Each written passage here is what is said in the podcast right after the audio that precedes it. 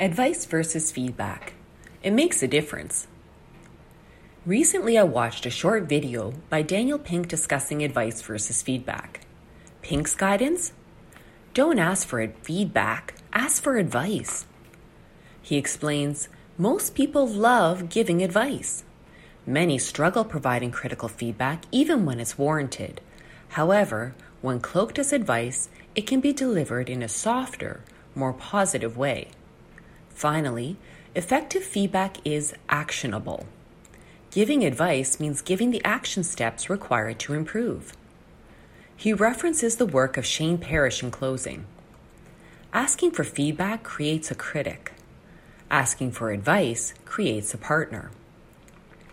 In my coaching work, I see the critic all the time. It takes various names and forms: saboteur, judge, self-talk, but its damaging effects remain the same whatever we call it. The critic isn't interested in resolution, it's only interested in being right. It evolved from childhood and often served a protective function in our emotional development, so there's strong attachment to it, and consequently, strong resistance to letting go of its destructive hold.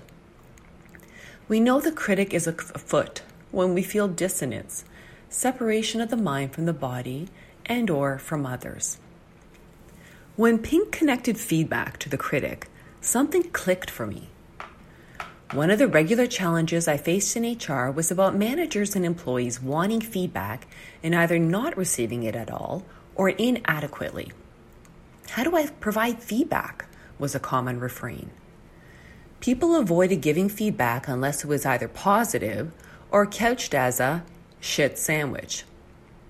Claire Liu provides a great summary on this topic if you want to learn more. We know people want feedback to do or be better. Pink addresses the challenge of feedback directly by reframing it as advice.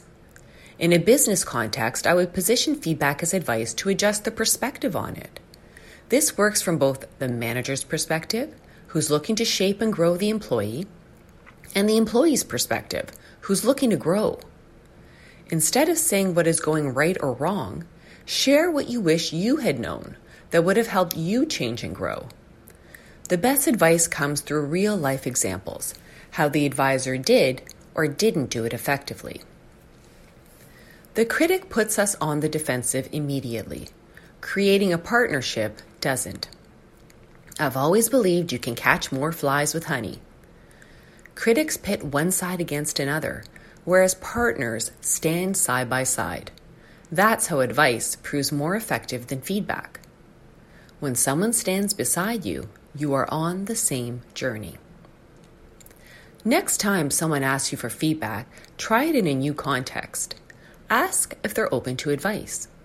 Chances are you'll receive a positive response, and in so doing, you start to shift the world around you by building up those around you, helping them improve, while sharing your experiences and feeling good about it at the same time.